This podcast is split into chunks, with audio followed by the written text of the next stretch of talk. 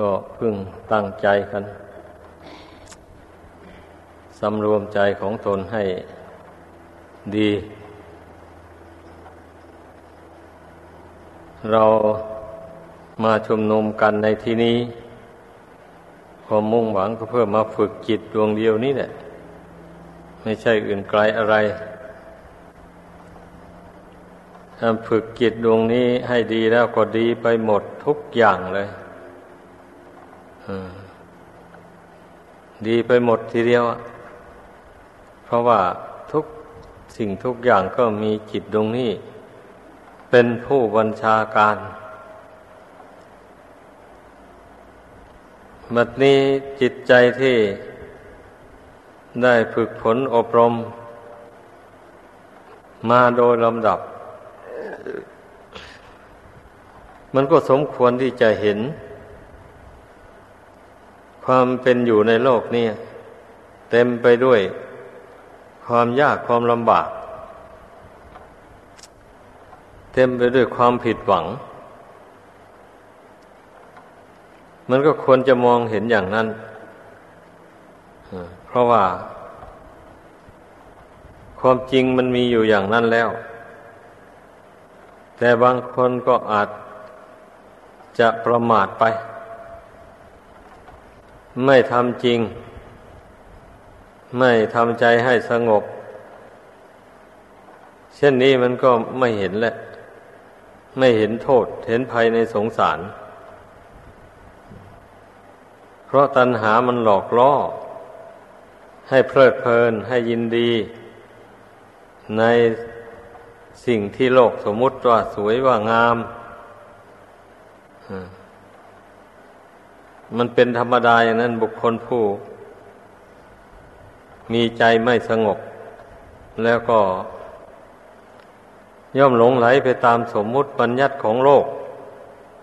อยู่อย่างนั้นเพราะโลกนี้มันเป็นโลกสมมุติหมู่มนุษย์ สมมุติกันเอง ไม่มีใครมาสมมุติให้ เมื่อสมมุติขึ้นมาแล้วก็มาหลงอยู่ในสมมุตินี้ หลงเฉยๆก็ยังชั่วหน่อยนะ อันนี้มันหลงไปทำบาปทำความชั่วนั่นสิ นั่นแหละ มันร้ายแรง มันทำให้ประสบกับความทุกข์อย่างร้ายแรง ขึ้นชื่อว่าหลงแล้วก็ยังว่าเลยมันก็ เดินทางผิดแหละคำว่าหลงนี่นะ เหมือนอย่างคนเดินทางไปในป่าบันนี้ก็หลงทิศทางที่จะออกมา สู่จุดหมายปลายทาง ก็ง่วงอยู่ในดงนั่นวนไปเวียนมาอยู่ของเก่านั่นถ้าไม่มีผู้ชี้บอก ก็เลยจะหลงอยู่อย่างนั้น อันนี้ชั้นใดก็อย่างนั้นเลยจิตใจของบุคคลเรานี่ ถ้าปล่อยให้มันหลงมันเมาไปแล้ว มันก็ไปไหนไม่ได้วนไปเวียนมาอยู่ของเขาอา้าวหมุนไป ตามความรัก ขั้นไปไปละนอหนึ่ง มันพันหมุนมาหาความชัง เดี๋ยวก็หมุนไปหาความเศร้าโศกเสียใจ มันหมุนไปเวียนมาอยู่ในวงจรของกิเลสต่าง ๆ เหล่านี้ หาทางออกไม่ได้เลย เนี่ยบางคน หาทางออกไม่ได้หลายกลุ้มใจมาก เพราะพราะยิ่งหลงไปเท่าไรก็ยิ่งเดือดร้อน ยิ่งคับแค้นใจไปเท่านั้น ผลสุดท้ายก็ลงฆ่าตัวตาย มันหาทางออกไม่ได้ มันเป็นอย่างนั้น เพราะฉะนั้นทุกคนนะให้พึ่ง ระมัดระวังให้มาก ๆ อย่าให้มันหลงถลำไปจนลึกเข้าไป จนถอนตัวไม่ออก แล้วอย่างนั้นเนี่ยมันอาจจะเป็นการทำอัตตวินิบาตกรรมตัวเองไป อย่างที่ว่ามาแล้วนั่นแหละกิเลสตัณหา มันก็ไม่ใช่ว่า มันมีตัวมีตนหรือมี ถิ่นที่อยู่ที่อื่น แล้วมันเลื่อนลอยมาสวมเอาจิตใจของคน อย่างนั้นไม่ใช่หรอกไม่ใช่อย่างนั้น กิเลสตัณหาสารพัดต่างๆหมดนี่จิตนี่เป็นผู้สร้างขึ้นทั้งนั้นเลยเอา อวิชชาความไม่รู้อย่างนี้นะ ก็จิตตรงนี้แหละ มันไม่รู้นะตั้งแต่เบื้องต้นนนมามันไม่รู้ มันไม่รู้จักทุกข์มันก็จึงต้องทนทุกข์ทรมานอยู่กับทุกข์นั้นมันไม่รู้จักเหตุให้เกิดทุกข์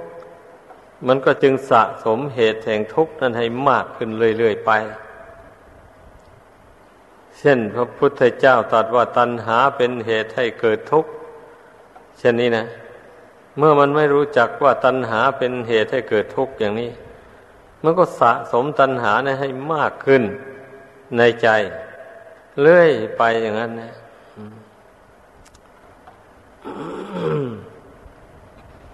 เมื่ออยากได้อันใดแล้วก็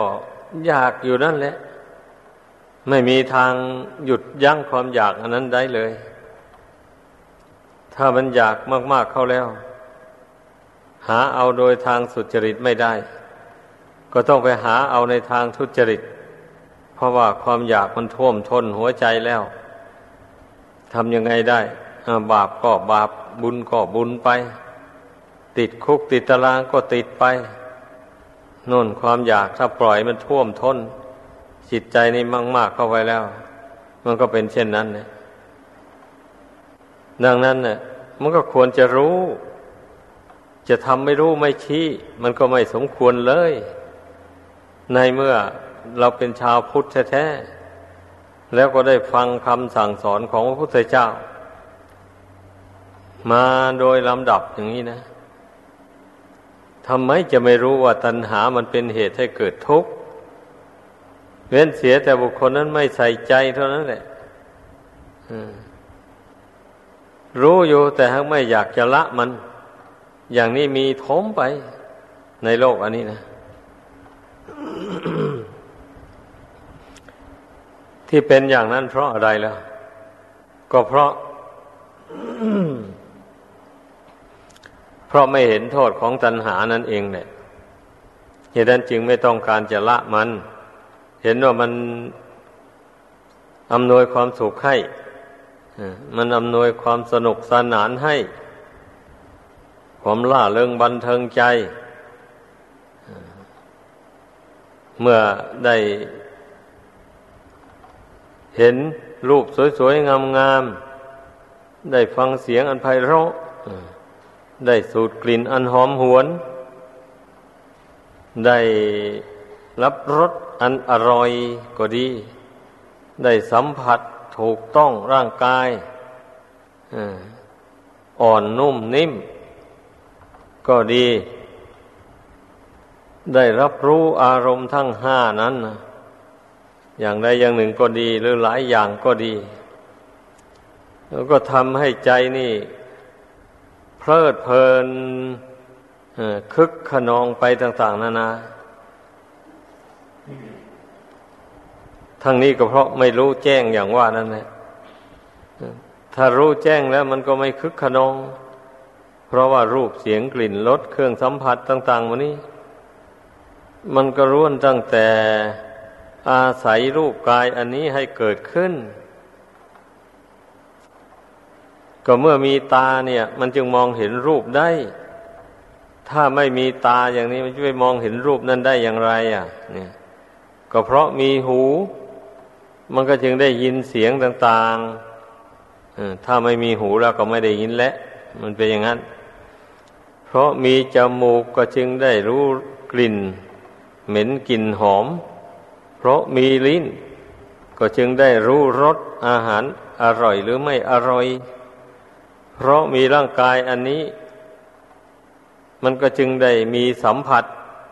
มีการกระทบถูกต้อง นี่แหละ มันมันอาศัยทั้งภายในทั้งภายนอกกระทบกันเข้า มันถึงได้เกิดเป็นวิญญาณเป็นสัมผัส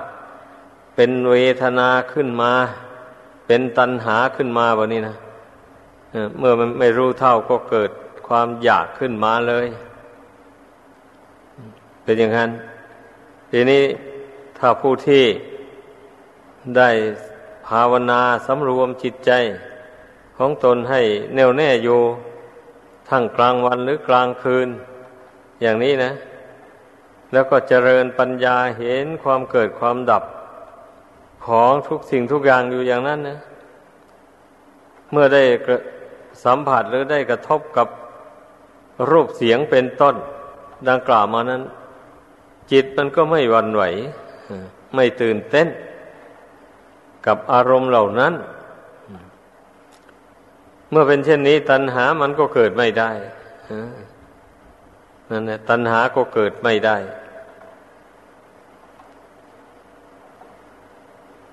นี่ทางดับตัณหา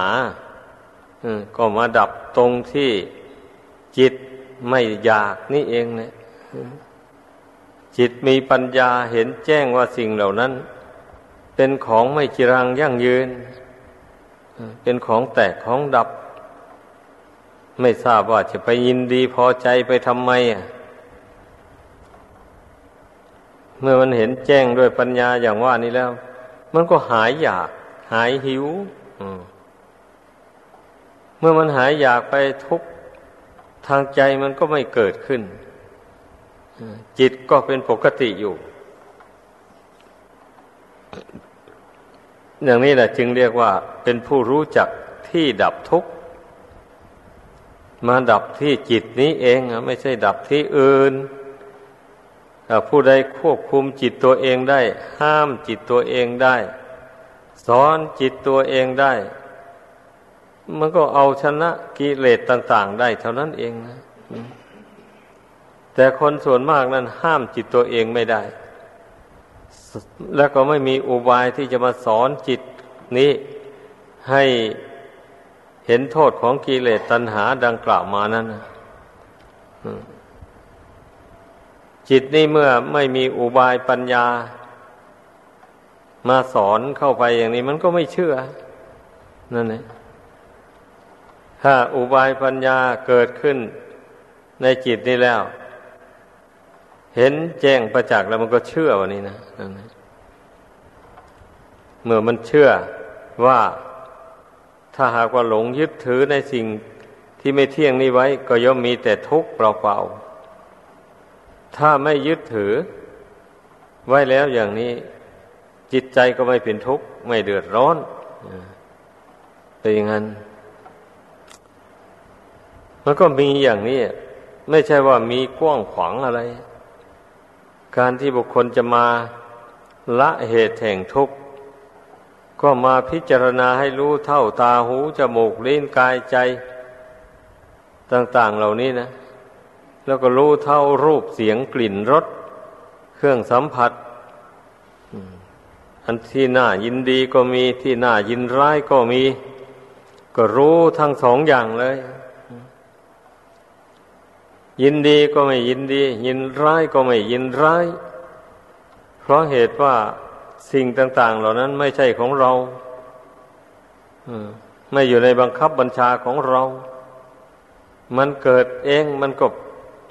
แปรปวนไปเองของมัน แล้วถึงเวลามันก็แตกดับไปตามเรื่องของมันเอง ไม่มีใครไปทำให้มันแตกมันดับ มันเป็นไปเองของมัน เมื่อจิตมาเห็นแจ้งอยู่อย่างนี้แล้ว จิตนี่มันก็เป็นกลางอยู่ได้บะนี้นั่นเนี่มันก็เป็นกลางต่อสภาวะธรรมสภาวะธาตุต่าง ๆ เหล่านั้นอยู่ได้ เมื่อจิตเป็นกลางได้แล้วอย่างนี้ มันก็ไม่เอียงไปข้างรัก ไม่เอียงไปข้างชัง อยู่กลางกลางนะอย่างนี้มันก็ไม่มีที่ติด เรื่องมันนะเมื่อไม่มีที่ติดแล้วก็ไม่มีที่เกิดนั่นแหละไอ้ที่มันมันมีที่เกิดอยู่นั้น เพราะมันมีที่ติด เพราะจิตใจมันไปติดอยู่กับสิ่งนั้นนั้นสิ่งนั้นนั้นมันก็นำไปเกิด แล้วก็ได้สิ่งนั้นนั้นตามที่ต้องการอ่าเมื่อได้มาแล้ว ของเหล่านั้นมันไม่เที่ยงก็แปรปรวนไปก็เป็นทุกข์ไป อยู่อย่างนั้นแหละจิตที่ไม่รู้แจ้งนะจิตที่รู้แจ้งแล้ว มันเห็นอะไรก็สักว่าแต่เห็น ได้ยินเสียงอะไรก็สักว่าแต่ได้ยิน เนี่ย ได้สูดกลิ่นอะไรก็ดี ได้ลิ้มรสอาหารอะไรก็ดี ได้สัมผัสถูกต้อง เย็นร้อนอ่อนแข็งอะไรก็ดี มันก็สักแต่ว่าเฉยๆนี่สักแต่ว่าได้ถูกต้อง สักแต่ว่าได้เห็น สักแต่ว่าได้ยิน มันไม่มีความหมายอะไร หมายความว่ามันไม่ได้เกิดความยินดียินร้ายอะไรต่อสิ่งที่มองเห็นด้วยตาเป็นต้นนั้นทั้งนี้ก็เพราะมันเห็นเป็น สภาวธาตุสภาวธรรมไป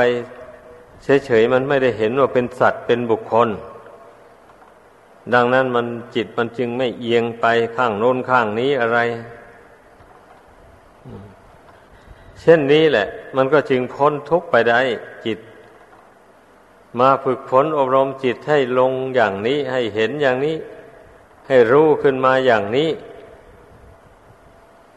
อย่างนี้นะมันจึงพอมองเห็นทางพ้นทุกข์ได้ เห็นทางดับทุกข์ได้ ก็รู้ได้เลยว่า โอ้ ดับทุกข์นี่มันดับตรงนี้ ไปดับที่อื่นมันไม่ได้หรอกนั่นแหละดับที่ไหน ดับที่จิตนั่นแหละ ดับความไม่รู้ออกไป ให้ความรู้แจ้งเกิดขึ้นมาแทน นี่เมื่อความรู้แจ้งเกิดขึ้นมาแทนแล้ว มันก็ไม่ยึดไม่ถืออะไรต่ออะไรทุกอย่าง ดังนั้นเมื่อสังขารนนามรูปนี้แตกดับทำลายลงไปแล้ว จิตดวงนี้ถึงไม่มีที่เกิดมานี่นะนั่นเองเพราะมันไม่ติดอยู่ที่ไหน มันก็ไม่ไปเกิดในที่นั้นเลย ไม่ติดอยู่ที่ไหนอะ โลกนี้ก็ไม่ติดโลกหน้าก็ไม่ติดนั่นเองพระอาทิตย์พระจันทร์ก็ไม่คล้องอยู่ ดวงดาวก็ไม่ติดไม่คล้อง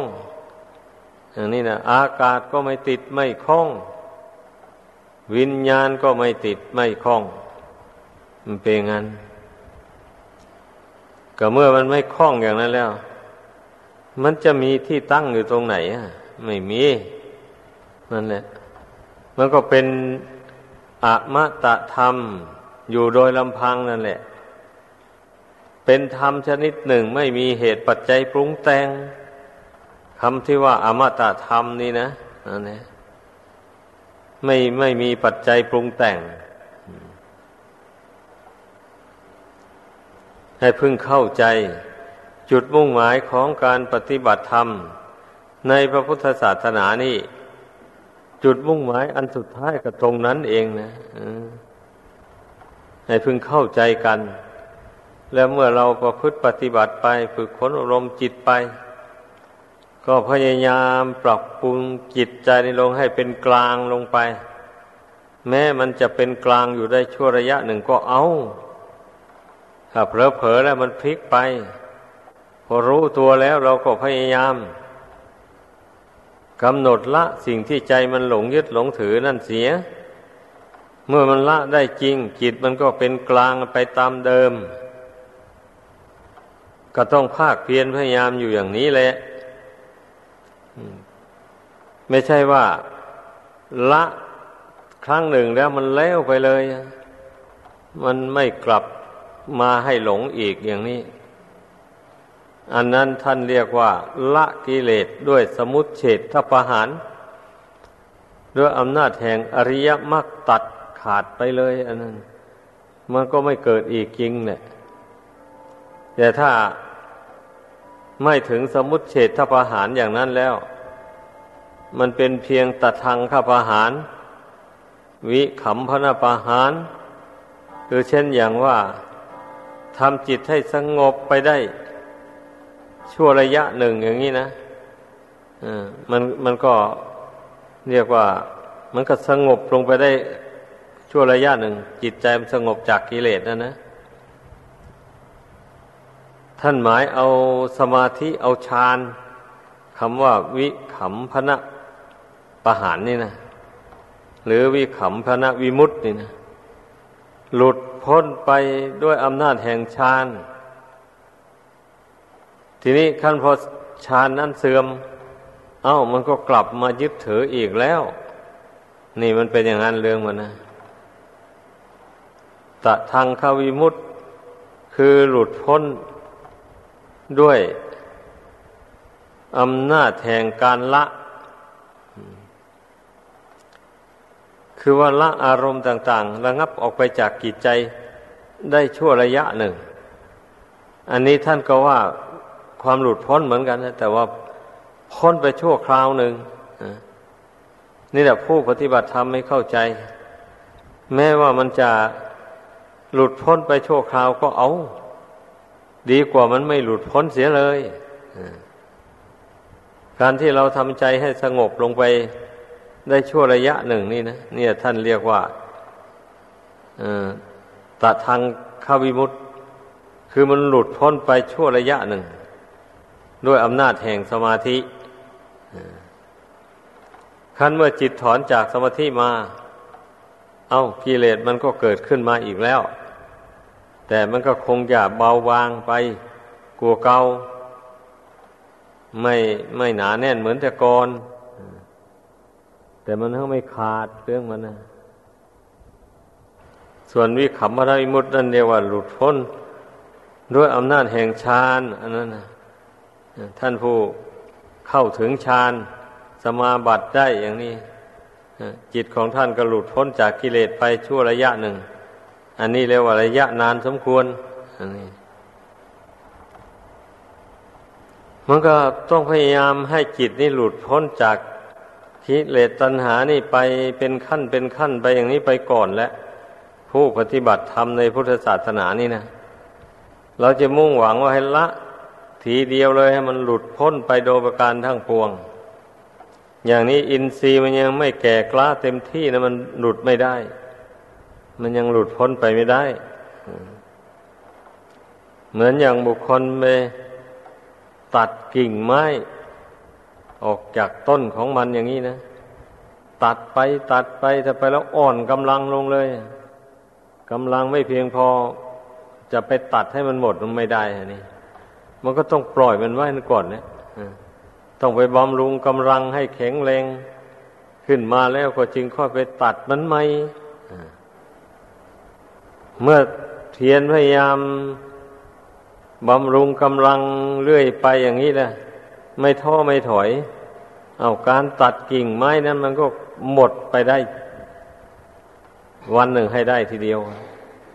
อันนี้ชั้นใดก็อย่างนั้นแหละ การที่เราเพียรพยายามละกิเลสต่างๆ ให้มันระงับดับไปจากกิจใจนี่ ก็มันก็เป็นเช่นนั้นเนี่ยขั้นเมื่อทำใจให้สงบลงไปแล้วเอาจิตมันถอนออกจากสมาธิมา อย่างนี้นะ ก็มาใช้ปัญญาพิจารณา เมื่อปัญญาพิจารณาเห็น แจ้งชัดตามเป็นจริงอย่างไรแล้ว ก็ปล่อยวางท่านปล่อยวางได้จริง จิตมันก็รวมลง เป็นอย่างนั้น ถ้าจิตมันรวมลงมันไม่ยอมถอน อย่างนี้ก็เรียกว่าสมาธิมันมากเกินไปก็ต้องพยายามเจริญปัญญา หัดคิดหัดวิจารณ์ ในเหตุผลต่างๆไปให้ปัญญามันเกิดขึ้น อย่างนี้แหละ เมื่อปัญญาเกิดขึ้น เห็นแจ้งสิ่งใดตามเป็นจริงแล้วก็ปล่อยวางไม่ใช่เราพิจารณาเอานะ ทุกสิ่งทุกอย่างนะพิจารณาเพื่อให้มันเห็นแจ้งให้มันหายสงสัย แล้วมันจะไม่ยึดไม่ถือ เอาสิ่งเหล่านั้นมาเป็นของตัวของตนความหมายนะนี่แหละ เมื่อพิจารณาเห็นแจ้งแล้วก็วางไว้ตามสภาพของมัน มันเป็นอยู่ไงก็วางไว้ตามสภาพสภาพอย่างนั้นจิตก็ไม่สงสัยแบบนี้นะนั่นอันนี้แหละท่านจึงเรียกว่ามัชฌิมาปฏิปทา ทางสายกลางที่พระพุทธเจ้าทรงดำเนินมา ดังนั้นผู้ปฏิบัติธรรมในพุทธศาสนานี่